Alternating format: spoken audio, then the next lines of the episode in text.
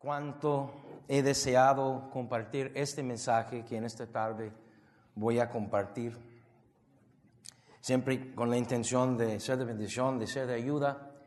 Y pues creo que en esta ocasión será demasiado claro el mensaje. Entonces o será de bendición o tal vez para unos controversial. Pero eh, vamos, a, vamos a compartirles en esta noche un mensaje titulado la, perseverancia de tu iglesia. Mateo capítulo 16, por favor. Mateo capítulo 16. La perseverancia de tu iglesia.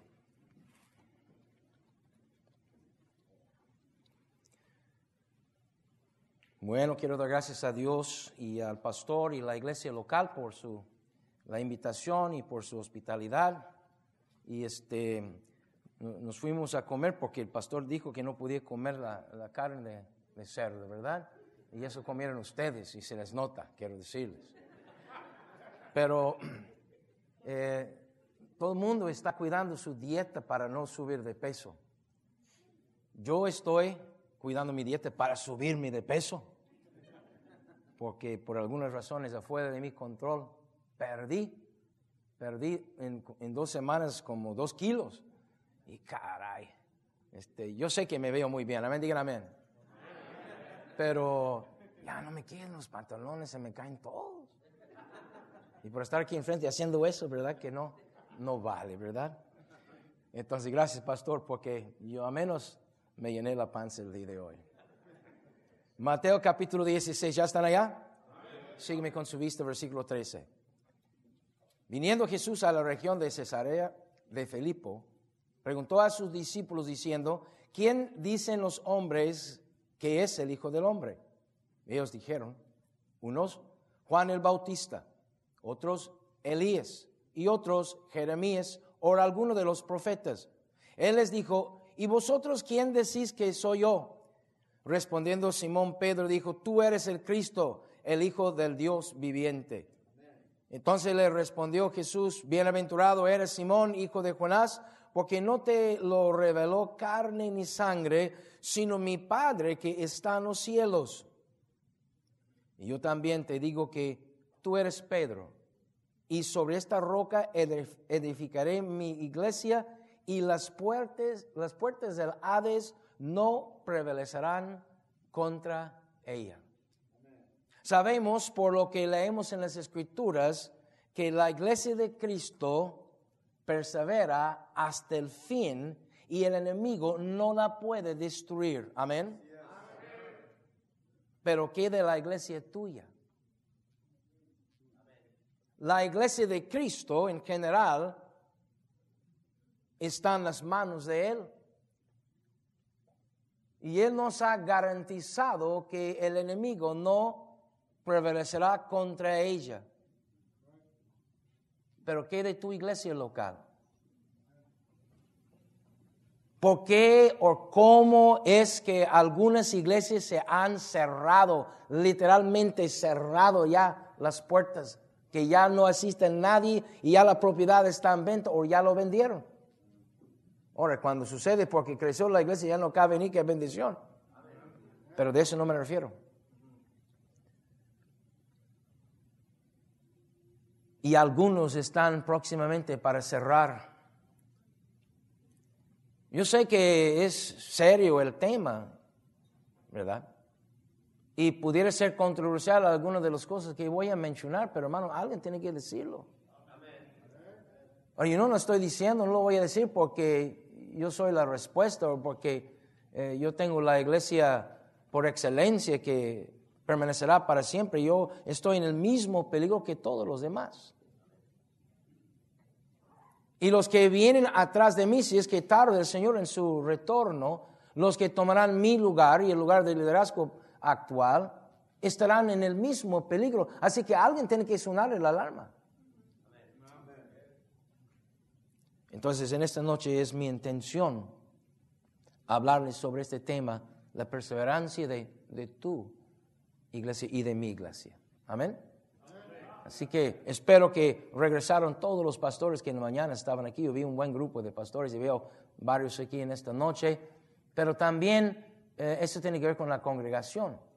pero principalmente con el liderazgo de, la iglesia. Espero que los puedo desafiar, pastores, sin hacerles sentir señalados, eso no es la intención, o menospreciados, porque son mis colegas y estamos todos ah, en la misma situación.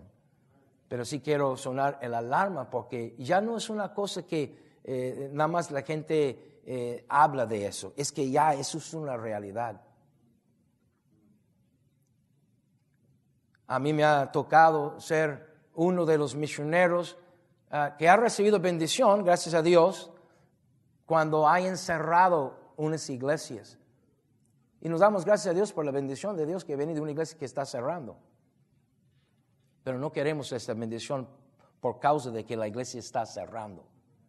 Preferimos no tener no tener esta bendición, preferimos que la iglesia siga adelante. Entonces vamos a hablar de ese tema en esta noche por unos momentos. Vamos a orar. Padre, gracias te damos por su palabra. Gracias por tu pueblo aquí presente, por la invitación. Gracias por esta conferencia de fundamentos. Qué cosa más fundamental que la perseverancia de nuestra iglesia. Ayúdame a ser de bendición. Te lo pido en Cristo. Amén. La primera razón que podemos ver en las escrituras por las cuales puede cerrar una iglesia, y nada más voy a mencionarlo así de, de paso, Apocalipsis capítulo 2. Y vamos a leer del versículo 1 al 5.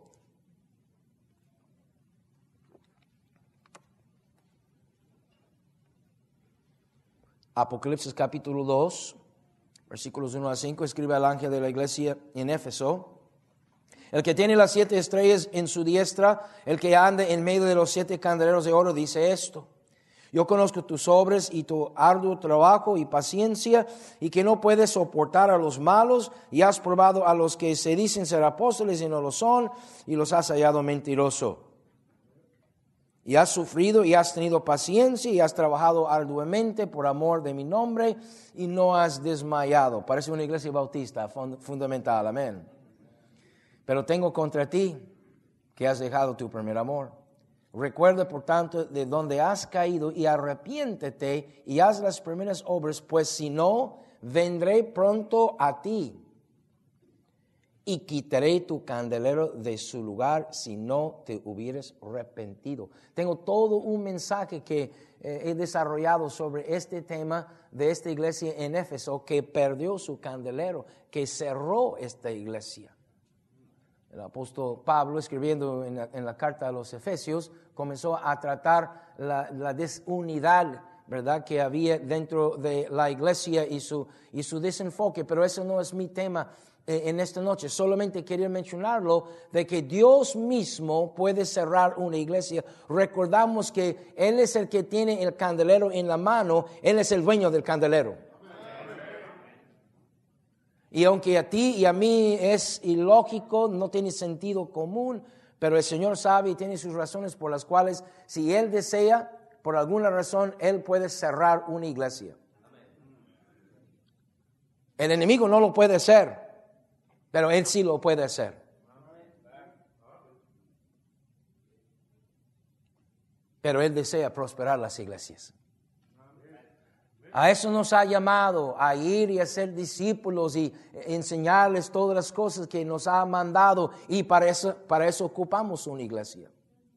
Para fortalecernos, necesitamos reunirnos. Y bueno, la, no necesitan toda la exhortación sobre la importancia y, y la relevancia de una iglesia. Pero si Él desea, Él puede cerrar una iglesia. Eso tampoco es mi tema. En esta noche pudiéramos destacar también algo sobre esto, pero no. Hay una segunda razón que yo veo que posiblemente una iglesia se cierre, que es la demográfica u otro asunto fuera del control de los hermanos en la iglesia o del liderazgo de la iglesia. Por ejemplo, si no hay gente, si no hay nueva gente llegando al área de la iglesia, pues es, simplemente un asunto de la matemática, ¿verdad? Los fieles hermanos van a crecer eh, tanto en su fe como en su eh, edad, ¿verdad? Y ya una vez que llegan los 60 años no, hay regreso, amén. Yo tengo 63, entonces no hay ningún problema, hermano, parado. Pero uh, esa es una realidad, hay que reconocerlo. Si estás en un lugar donde no hay gente joven, porque sí hay pueblos así. Los jóvenes se fueron por alguna razón, la, la gente joven. Y no hay madera nueva, no hay sangre nueva con la cual edificar la iglesia para que permanezca. Porque de eso estamos hablando ahorita. Estamos hablando del día de mañana, del futuro de la iglesia, de tu iglesia local, no de la iglesia de Cristo en general. Los jóvenes tal vez saliendo de un pueblo porque no hay trabajo allí y van buscando otro lugar y el pueblo se quede con materia para el futuro y, eso pues está fuera de control de uno. Puede ser que el pueblo está muy cerrado al Evangelio. De estos no hay aquí en los Estados Unidos, y de esos hay muy pocos en México. En los otros países yo no sé y no ando ahí de metiche. Pero yo conozco este país y ya conozco a México y la mayoría de los pueblos están abiertos. En los lugares más difíciles, ahí van los misioneros, ahí van, eh, mira, cualquier gente, y llegan ahí y comienzan a ver convertidos y ahí comienzan a levantar iglesias. Pero puede ser que hay pueblos muy, muy cerrados al Evangelio. Ahí pues la iglesia va a dar su impacto y se va a morir, se va a cerrar. O simplemente no hay con quien edificar para el futuro. El, tema de esta noche es el futuro de la iglesia. A, lo mejor se levanta una tremenda iglesia y permanezca y dura y haciendo buena obra por 20, 30, 40 años, 50 años. Y después ya se va muriendo porque los miembros de la iglesia se van muriendo y no hay con qué edificar. La tercera razón que yo veo que las iglesias cierran es por falta de evangelismo efectivo. Efectivo, énfasis sobre efectivo, que funcione. Proverbios capítulo 11,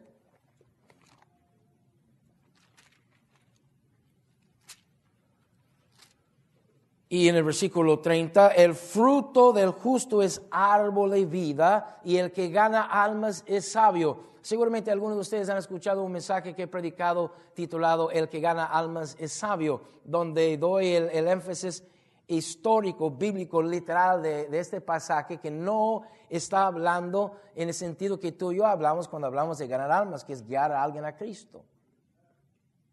Aquí está hablando de ganar gente para su equipo, para su, su empresa o en este caso para la iglesia. Ahora, para nosotros, pues comienza con ganarles para Cristo, amén.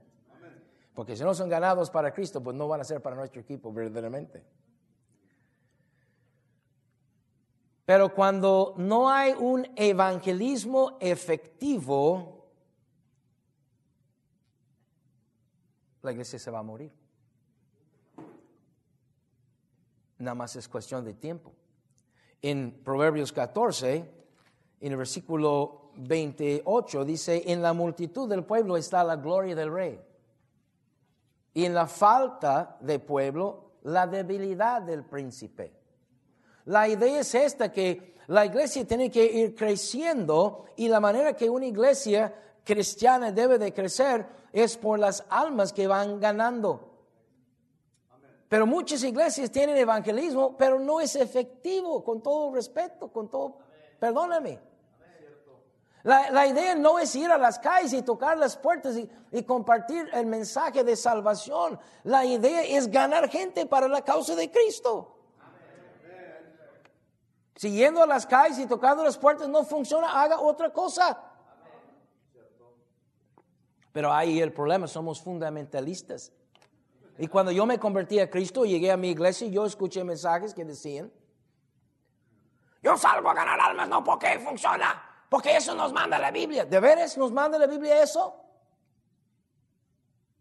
Yo encuentro que la Biblia me manda a hacer discípulos y no me dice precisamente cómo hacerlo. Y bien efectivo, hablando de efectivo, el que a mí me ganó para Cristo no tocó mi puerta y sospecho que jamás en su vida tocó una puerta Creo que nunca salió un sábado a ganar almas. Y además no era bautista y menos fundamentalista. Pero era un cristiano que creía en ganar gente para Cristo y a mí me ganó.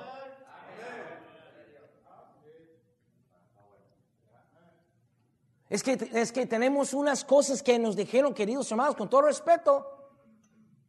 Y algunos siguen diciendo que en realidad, si usted lo busca en la Biblia, no está allí. Ah, yo creo en, salir a las calles y ganar almas. Yo creo eso. Yo lo sigo practicando ya 34 años. En nuestra iglesia tenemos bastante gente que están saliendo. Este domingo pasado tuvimos 20 adultos visitantes. Hace dos, días. Yo creo en eso. ¿Por qué? Es efectivo todavía donde yo estoy. El día que no es efectivo, no lo voy a hacer. ¿Qué vas a hacer? Otra cosa. Frontenes pescar con los nietos, dormir más tarde. No, yo no puedo dormir más tarde, ya estoy viejito. Vamos a buscarle otra forma. La, idea es ganar la gente y hacer discípulos. La idea no es salir a las calles para poder decir a mis colegas, a los otros fundamentalistas, que yo salí el sábado a ganar armas tres horas. Esa no es mi idea. Mi idea es alcanzar gente. Y es que muchos tienen evangelismo inefectivo. No funciona. ¿Para qué lo haces? Porque eres bautista fundamental y tienes miedo que los demás van a descubrir que no lo estás haciendo como ellos. ¿A dónde va tu iglesia? Mira, solamente hay 24 horas en el día. Y tú y yo, la mayoría de nosotros dormimos 6, 7 o 8 de estas horas, algunos hasta 9 días. Y luego tenemos otras cosas que hacer, por ejemplo, el desayuno, el lonche y la cena. O sea, no, no tenemos muchas horas para estarle, perdóname la expresión, estarle malgastando en la calle haciendo nada. No, pastor, pero estamos sembrando la semilla. Estoy de acuerdo en sembrar la semilla. Donde quiere que ando, ando sembrando la semilla, estoy de acuerdo. Y no estoy diciendo que no deberías de salir porque no hay resultados, y sí, pero debes de hacer algo que da resultados. Aparte, si tú quieres salir y nada más poner folletos en las puertas porque la gente no responde, está bien, hazlo. Pero pregunto, ¿qué es lo que estás haciendo que en verdad es efectivo? Que está trayendo nueva gente a tu iglesia. Eso es lo que estoy preguntando. No porque me tienes que dar cuentas a mí. Es que por muerte, por mudanza ah, y otras razones, toda iglesia va perdiendo gente cada mes, cada dos meses, no sé, cada semana algunos. ¿O no? Entonces, para crecer con futuro, y, y aquí el énfasis es el futuro, no el crecimiento, el futuro, para crecer con futuro ocupamos reemplazar, perdóname mi español, los salidos. Los que fueron, los que murieron, los que mudaron, los que se enojaron. Los que dijeron, no, no, no, no, yo no quiero ser de este tipo, ya, yo me voy a otra cosa. Y se van con los contemporáneos, con los más liberales, donde creen que no hay reglas. Sí son, sí tienen más son diferentes. Ocupamos reemplazar los salidos y ingresar nuevos para un crecimiento del futuro. Entonces, si tu evangelismo no es efectivo, inventa otra cosa. Para eso debemos ser honestos, queridos hermanos. ¿Está funcionando? ¿Tu evangelismo está funcionando? No creo que sea sabio seguir haciendo algo que no produce resultados solo porque otros así lo hacen o porque otros te criticarán si lo haces de otra forma. ¿Eventos? ¿Comidas? Ah, para la comida sí viene la gente, amén. COVID o no COVID. ¿Campañas? ¿Rutas? ¿Autobuses? Nunca se me olvidó una vez que estábamos ya, nosotros habíamos entrenado a, muchos obreros ahí en nuestra primera iglesia en Tijuana y, todas las rutas caminando bien y marchando y un montón de gente ganando almas y, nosotros ya no teníamos una ruta porque ya no teníamos camiones y dinero para otro camión. Y un día me dice mi esposa, oye, ¿qué vamos a hacer nosotros? Ya no tenemos ruta. Pues deja que trabajar la gente ya. ¿Y ok? Dice, no, pues vamos, pues no hay, no hay camiones, mami. Y dice, pues vamos a comenzar una ruta caminando.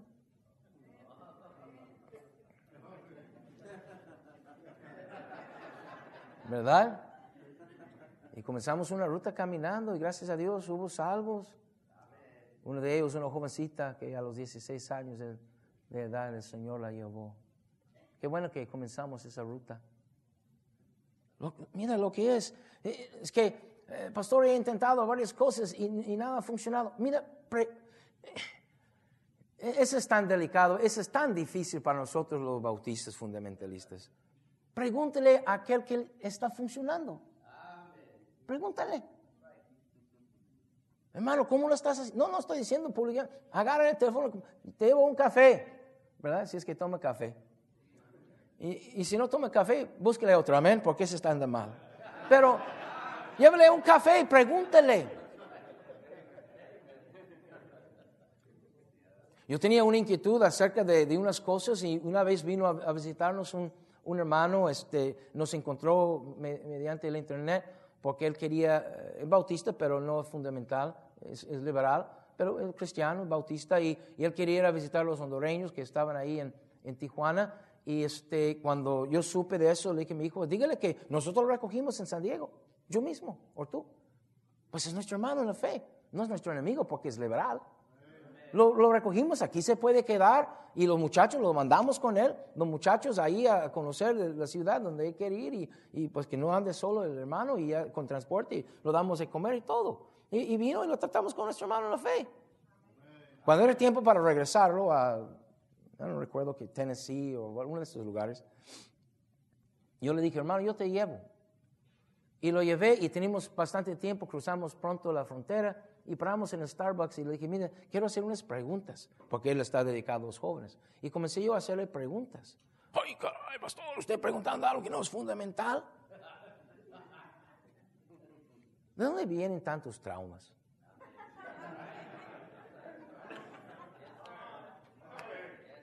O sea, mi hermano en la fe, un genuino cristiano, preocupado por las almas, tanto que dejó su país, dejó su comodidad, dejó su familia, él, él gastó su, él, pagó sus gastos ah, y estuvo dispuesto a quedarse solo en cualquier lugar, nada más estaba orientándose ahí, eh, pero nosotros lo, abrigamos. y, ah, él ama las almas también, pero porque eh, su música es diferente, su vestimenta es diferente, algunas cosas que son diferentes. Con esta persona no puedo platicar, no puedo preguntar, pero puedo pasar horas en el Google preguntando.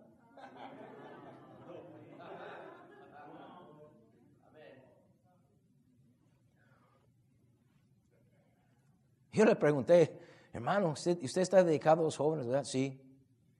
Oye, y dime la verdad, ¿qué es, qué es lo que usted opina que es la clave para trabajar con los jóvenes? Y eso es clave para este mensaje, porque de eso voy a hablar en un momento.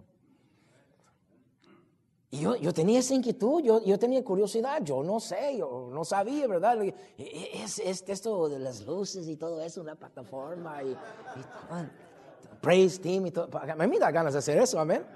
No lo haría yo porque soy fundamentalista, pero me da ganas. Por eso yo me siento atrás en nuestra iglesia para hacer lo que yo quiero y nadie me ve ahí. Y me dijo esto. Yo me sorprendí, la, verdad me sorprendí mucho. No, me dijo. No. No, no son las luces, no es la música, no es este, no es nada de eso. Y, y yo abrí mi corazón y me dijo, ¿qué es, hermano? Los jóvenes ocupan a alguien con el cual pueden identificarse. Usted tiene la doctrina sana, me dijo, la, doctrina correcta, pero tú no tienes la cultura de ellos, estás lejísimos de ellos. Ellos no, te pueden, no pueden identificarse contigo. Y desde ese día yo comencé a buscar maneras, sin destruir mi reputación como bautista fundamental.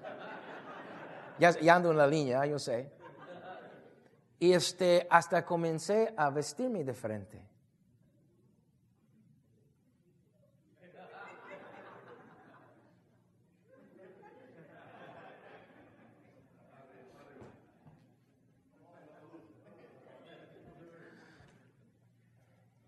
Próximamente pantalón a amén. No, no, no, no, no, no, no, no. Una cosa tan sencilla. Mira, si los hijos, si los hijos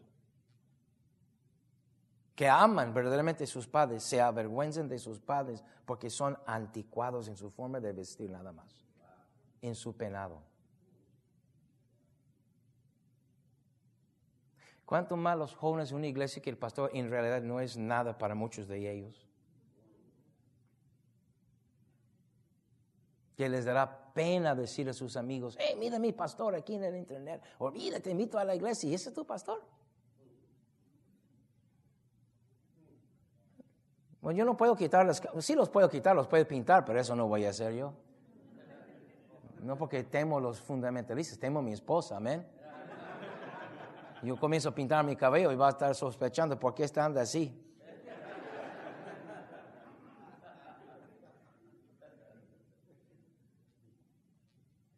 Yo recomendaría para las iglesias que no tienen éxito en alcanzar nueva gente. Yo, es, mi recomendación nada más. Yo recomendaría a, checar su presupuesto y ver qué es lo, que vas a cortar para emplear a alguien. Si no tienes otra forma de, tener éxito en alcanzar nueva gente, si usted, por algo no estás alcanzando, yo buscaría cómo, yo cortaría el presupuesto de todo. Quita las dones, domingo la mañana le, va a ayudar a algunos a bajar la panza. Yo los ocupo, mándalos a Tijuana, amén, para subirme la panza. Yo cortaría el presupuesto, yo quitaría el, director del músico o lo que fuera que el que tiene que saber lo que tendría que hacer para buscar a alguien, emplear a alguien que vaya por las almas y traer nueva gente a la iglesia. Sin esto no hay iglesia. Sin esto no hay iglesia. Cuéntele como tú quieras, sin esto no hay futuro. Ah, espérame, sí hay. Sí hay para ti, pastor. Hay gente de tu edad, de unos cuantos poquito mayor que tu edad, y eso te da seguridad a ti a morir allí satisfecho. Como dijeron en la mañana. La falta de prever el futuro probablemente es la causa número uno de las muertes de las iglesias. Proverbios capítulo 22. La falta de prever el futuro. No vemos lo que, eh, de aquí a 10 años, de aquí a 15 años. Proverbios capítulo 23. No tenga miedo de preguntar a alguien más que lo está haciendo. No tienes que ir con los liberales y los contemporáneos, ah, pero, uh, pero hay bautistas que sí lo están haciendo todavía. Eh, pero parte del problema es eso. Sabemos lo que están haciendo, se llama trabajo. Y por eso nos preguntamos. Una vez me dijeron mis asistentes, ¿qué, tal si invitamos al pastor fulano y tal a venir a, una conferencia de gran armas? Dije, no. Y todos se quedaron sorprendidos. Pues no, porque ni ustedes, mis asistentes, ni sus esposos lo van a aguantar. Ustedes no le van a hacer caso. ¿Qué quiere? ¿Que yo traiga para decir a la congregación que ellos hagan esto y lo otro y ustedes mismos no lo están haciendo? No los voy a dañar, no, Él no va a venir. Proverbios 22, versículo 3, el avisado ve el mal y se esconde, mas los simples pasan y reciben el daño. Y capítulo 27, o el Proverbios 27, y el versículo 12, el avisado ve el mal y se esconde, mas los simples pasan y llevan el daño.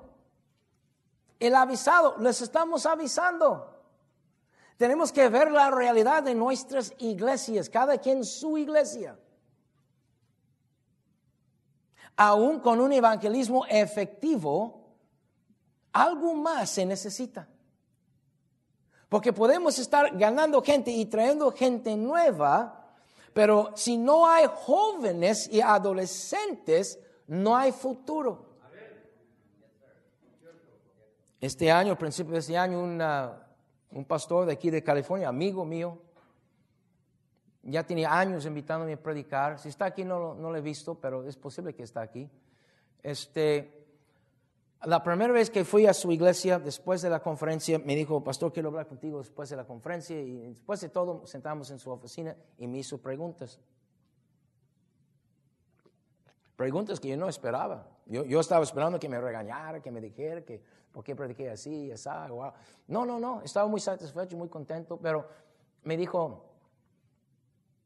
has estado aquí varios días, has visto nuestra iglesia, cómo está funcionando, ¿qué opinas?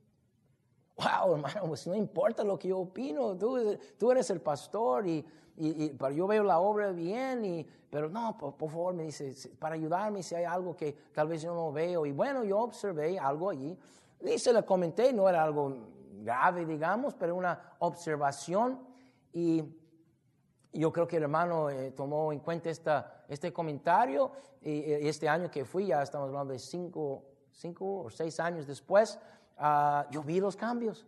¡Wow! Y le está funcionando, y gracias a Dios. Pero esta vez me dijo, también me dijo, oye, ¿qué has observado en esta ocasión? Ni siquiera había pensado. No llegué, y, sí, a veces llego como metiche, como algunos de ustedes, amén. Eh, y, esta vez no, no, andaba yo demasiado tranquilo. Y me dice, y pastor, no, ni siquiera había pensado. Nada me ha llamado la atención, ni para bien ni para mal. Todo está tranquilo. Y nada más volteo y veo la congregación. Y así me, pegó como, como un marro. Híjole, hermano, si observo yo algo. ¿Cuántos años tiene? Y me dijo cuarenta y tantos, no recuerdo, cuarenta y cinco creo que me dijo por ahí. Le dije, más o menos esa es la edad de tu congregación. Si, si tú estás planeando en quedarse aquí hasta tu muerte y que la iglesia te sostenga hasta tu muerte, ya lo tienes hecho porque son hermanos fieles, tienen años en la iglesia, y uno que tal vez se va a ir, pero otro se va a llegar, pero estos hermanos te van a sostener, sostener así, y, a ti, y hasta tu muerte, pero la iglesia morirá contigo. ¿Eso es lo que quieres? No, por supuesto que no. Pues dime, entonces, de aquí a cinco años, ¿quién? ¿Cuántos jóvenes tienes? Solo sus hijos. Y yo sospecho que ni querían ellos estar realmente ahí. Los jóvenes quieren amigos, quieren, quieren bullo, quieren la bola, quieren la emoción, quieren hasta locuras. No quieren los viejitos.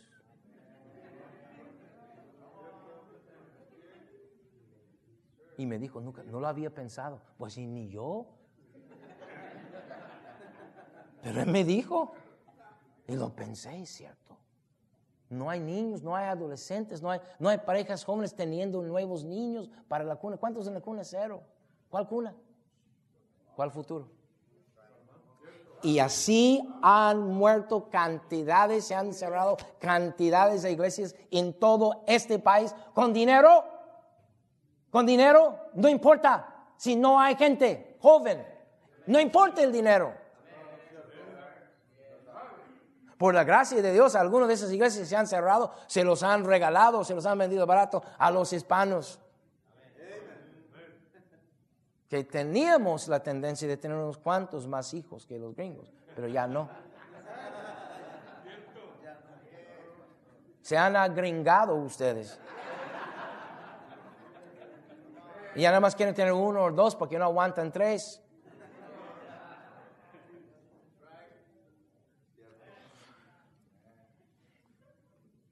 Aún con evangelismo efectivo ocupamos algo más, ocupamos jóvenes adolescentes. El liderazgo debe organizar ministerios para promover el alcance y edificación de jóvenes, adolescentes y niños o no hay futuro y no hay vuelta de este asunto. No hay, no hay. Usted no va a tener una congregación, con todo respeto, de viejos y después tratar de alcanzar jóvenes. No va a suceder. No va a suceder. Pierdes la juventud, pierdes los adolescentes, pierdes la niñez y perdiste tu iglesia. Solo es tiempo. Como vamos a poner los adolescentes y jóvenes en el mismo sentir con el liderazgo si nunca son partícipes? ¿Usted ha notado aquí en la iglesia que todo se maneja con? El más viejo es el pastor. Es más, el único trabajando viejo es él. Hay viejos en la iglesia, pero no, el, único viejo trabajando es él. Todos los demás son jóvenes. ¿No se han dado cuenta? Este hermano que te comenté que venía de la iglesia bautista, una iglesia liberal, que fui a preguntar y, me dijo, cuando me dijo eso, que la clave era tener jóvenes trabajando con los jóvenes para poder entenderles y ellos relacionar y, ser relevantes, ah, me dijo, tú, dice, por eso tu ministerio está tremendo. Todos sus asistentes son jóvenes. El más viejo en este entonces tenía como 32 años de edad. Yo soy el abuelo allá.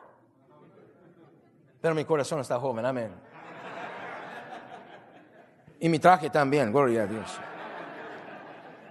Debo decir eso. Aquí está la hermana parada en algún lado, no sé dónde está, pero trabajando tal vez. Pero um, la hermana y, el pastor nos llevaron a mi esposa y yo a, Los Ángeles y ellos me compraron a mí un saco y otro para mi hijo. Gracias por la generosidad de, de ellos. Y este, aparte yo compré otros par de, trajes, pero eh, qué bendición, amén. ¿Usted ha notado cómo el pastor Pará se viste? ¿Que no es anticuado?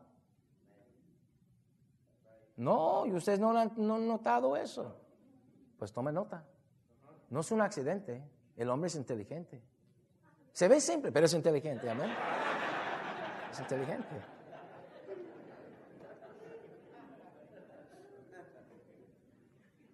El pastor debe tener asistentes y líderes jóvenes y una visión para el futuro. Pero las inseguridades o malas experiencias que todos hemos tenido del pasado pueden impedir eso. El temor de los nuevos y sus ideas contemporáneas nos limitan y nos espantan porque somos bautistas fundamentalistas y no podemos hacer nada nuevo. Escúchela, escúchela. Bautista, independiente. Y después fundamentalista. Soy bautista primero y luego soy independiente. Y yo no necesito someterme ni sujetarme a tu definición del fundamentalismo. Tú no eres mi patrón, no eres mi jefe, y si tú me vas a imponer tu definición del fundamentalismo y juzgarme, tampoco eres mi amigo. Y por lo tanto, me vale.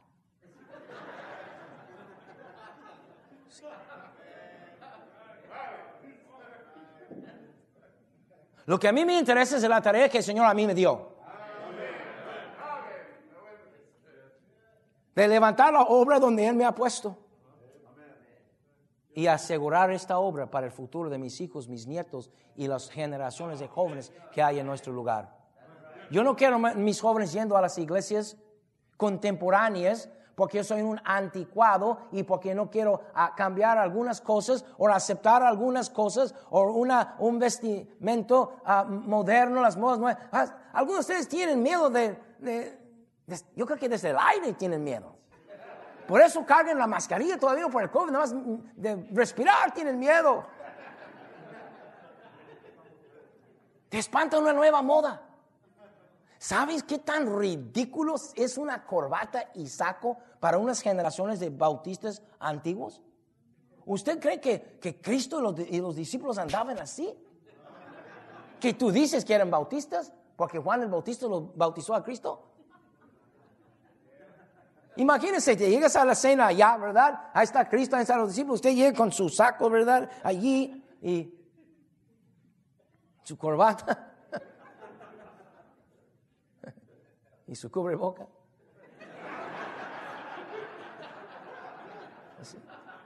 Para nada lo dejan algunos.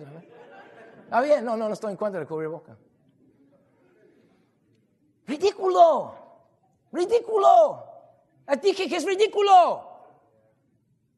Este no me hace fundamentalista. Y si la quito y corta y tiro la corbata, no me dejo de ser fundamentalista, porque el fundamentalismo está basado en las doctrinas fundamentales de la Biblia.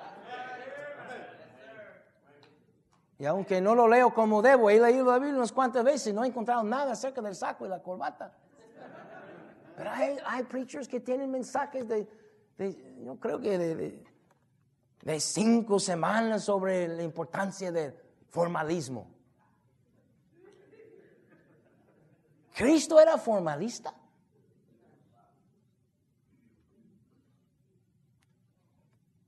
Por eso estamos perdiendo la juventud.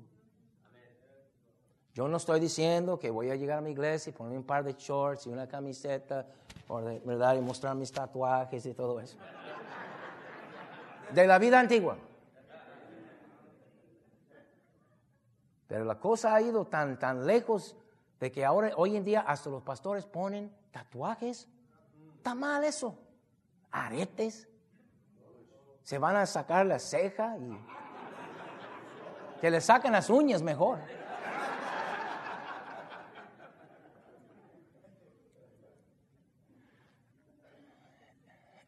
El temor de los nuevos, de nuevas ideas nos ideas contemporáneas nos limitan o nos espantan literalmente. La crítica de otros colegas o líderes nos tienen congelados. No podemos mover porque estamos... Es, ese, es, ese, es, ese es algo natural de, de, nuestro grupo de bautistas fundamentales. Tenemos tanto miedo de los demás, de lo que nos van a criticar.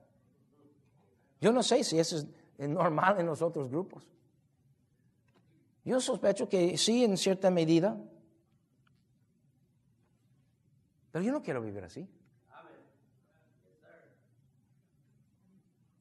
El buen liderazgo en una iglesia no depende tanto de las habilidades del pastor, más que su habilidad de poner otros a cargo. Lo voy a repetir. El buen liderazgo en una iglesia no depende tanto de las habilidades del pastor, más que de su habilidad de hallar y escoger y poner a cargo los demás y en particular jóvenes.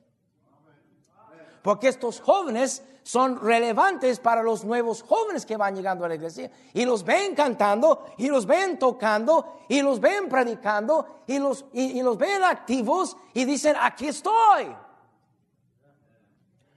En lugar de ver allí en la tele o allí en la internet una iglesia contemporánea donde están ahí bailando un montón de jóvenes y no es porque están bailando. Y el hermano mismo liberal me dijo, no es por las luces, no es por el baile, no es por la vestimenta, es que son jóvenes que ven allá y por eso quieren ir allá. Y escapar el rebaño de rucos. Pastor, está muy duro lo que está diciendo, pero es la verdad y por eso duele. Pero somos fundamentalistas y eso nos hace machos. Pero no nos hace muchos. yo prefiero ser muchos que machos. Porque en la multitud del pueblo está la gloria del rey. Y en la falta del pueblo, la debilidad del príncipe. Biblia. El buen futuro de una iglesia no depende tanto de la capacidad de liderazgo como de la edad de ellos. Digo, pastores, es que esos muchachos se equivocaron poniendo ahí la... Yo no sé si eso dijo porque no subiera yo a criticarlos, ¿verdad? Yo creo que porque me vio a mí cuando lo dijo. Y dijo eso, es que son jóvenes. Pero muchos tenemos miedo poner los jóvenes porque cometen errores y tienen ideas contemporáneas. Por eso se van de la casa también. Yo, yo, no estoy diciendo que aprobamos todo lo que ellos piensen o sienten o quieren hacer. Claro que no. Tampoco en la iglesia. Pero es un riesgo. Pero el otro lado de no tomar riesgos es simplemente un día tenemos que cerrar las puertas porque ya no ingresa el dinero. Ya no es suficiente para pagar la luz. Y los rucos van, cada quien por su lado. El buen futuro de la iglesia no depende tanto de la capacidad de liderazgo como de la edad de ellos. Jóvenes. Jóvenes. Hay que ubicar los mejores obreros en ministerios que levantarán los niños, adolescentes y jóvenes. Pon los mejores ahí para levantar estos ministerios. Pues esto es el futuro de tu iglesia. Y hay que hacerlo antes de que ya no hay algo atractivo para ellos. Mire, es que usted dirá, no, que quiero por la Biblia con eso. Usted cuando nació en Cristo, cuando era nuevo, ¿ese era todo para ti? No. Tú hallaste compañerismo en la iglesia, tú hallaste otras cosas allá. Sí, la Biblia era importante para, nosotros cuando nacimos en Cristo. Teníamos hambre, queríamos saber, pero era mucho más que eso.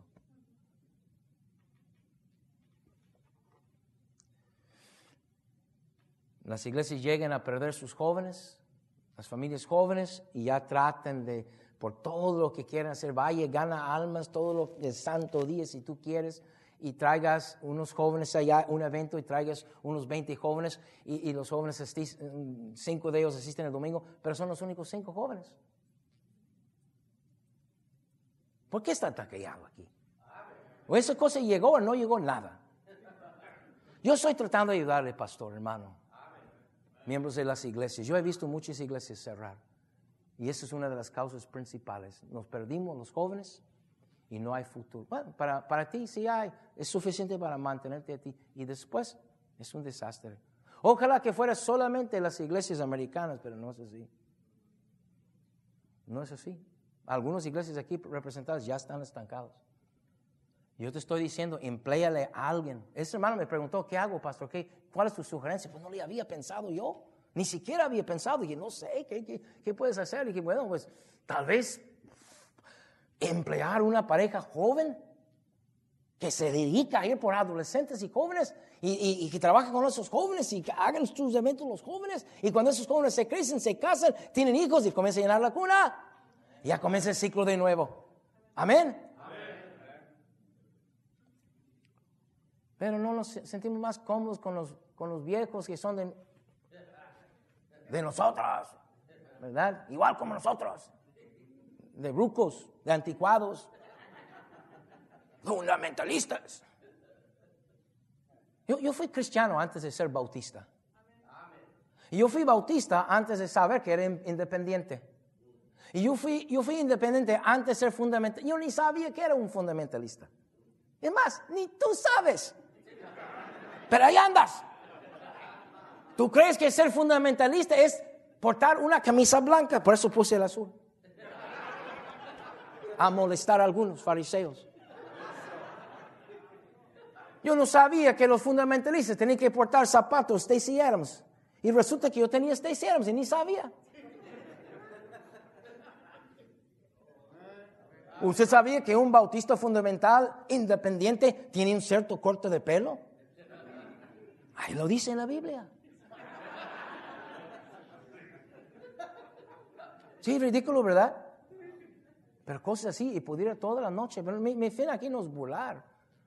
No menospreciar lo que yo mismo soy. Sino señalar lo que estamos viviendo, queridos hermanos. Ya voy, ya voy terminando ocupamos diálogo con los jóvenes y adolescentes sobre los temas relevantes a ellos. En esta tarde llamé a un pastor joven. Si dijera su nombre, casi todos sabrían de quién estoy hablando. Le hablé y le dije, hábleme de ese tema, porque es joven él. Y me dijo, los jóvenes ocupan diálogo y los adolescentes ocupan diálogo sobre los temas relevantes a ellos.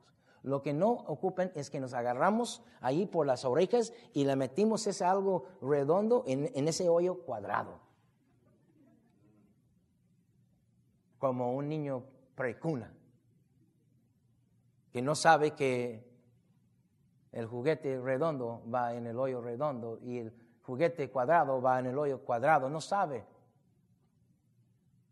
Y estamos tomando los adolescentes y jóvenes de 2021 y tratando de meterles en un hoyo del 1028 o algo así.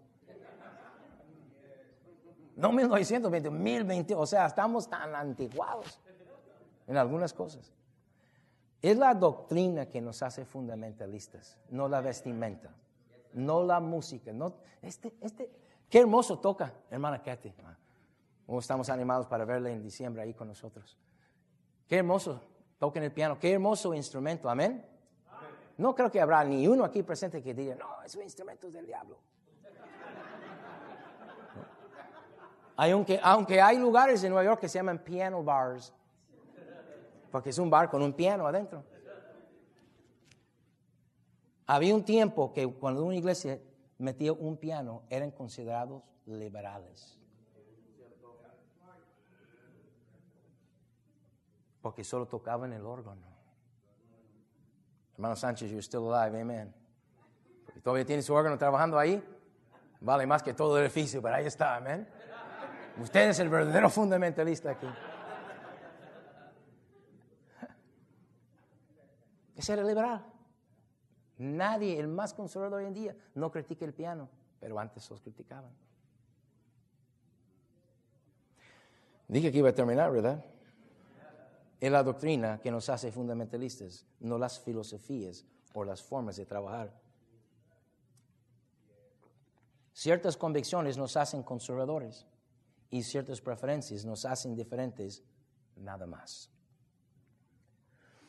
Los miembros deben de apoyar todo lo que el pastor quiere hacer para alcanzar la juventud y no oponerle. Porque hay algunos rucos también en las iglesias que nada más quieren nada más quieren su iglesia que se quede así hasta que ellos mueren. Sí, está bien, hermano, pero acuérdense que atrás de nosotros vienen otras personas y nosotros los pastores queremos que la iglesia esté abierto y relevante para ellos. La perseverancia de tu iglesia depende de eso. Oramos. Padre, gracias te damos en esta noche por...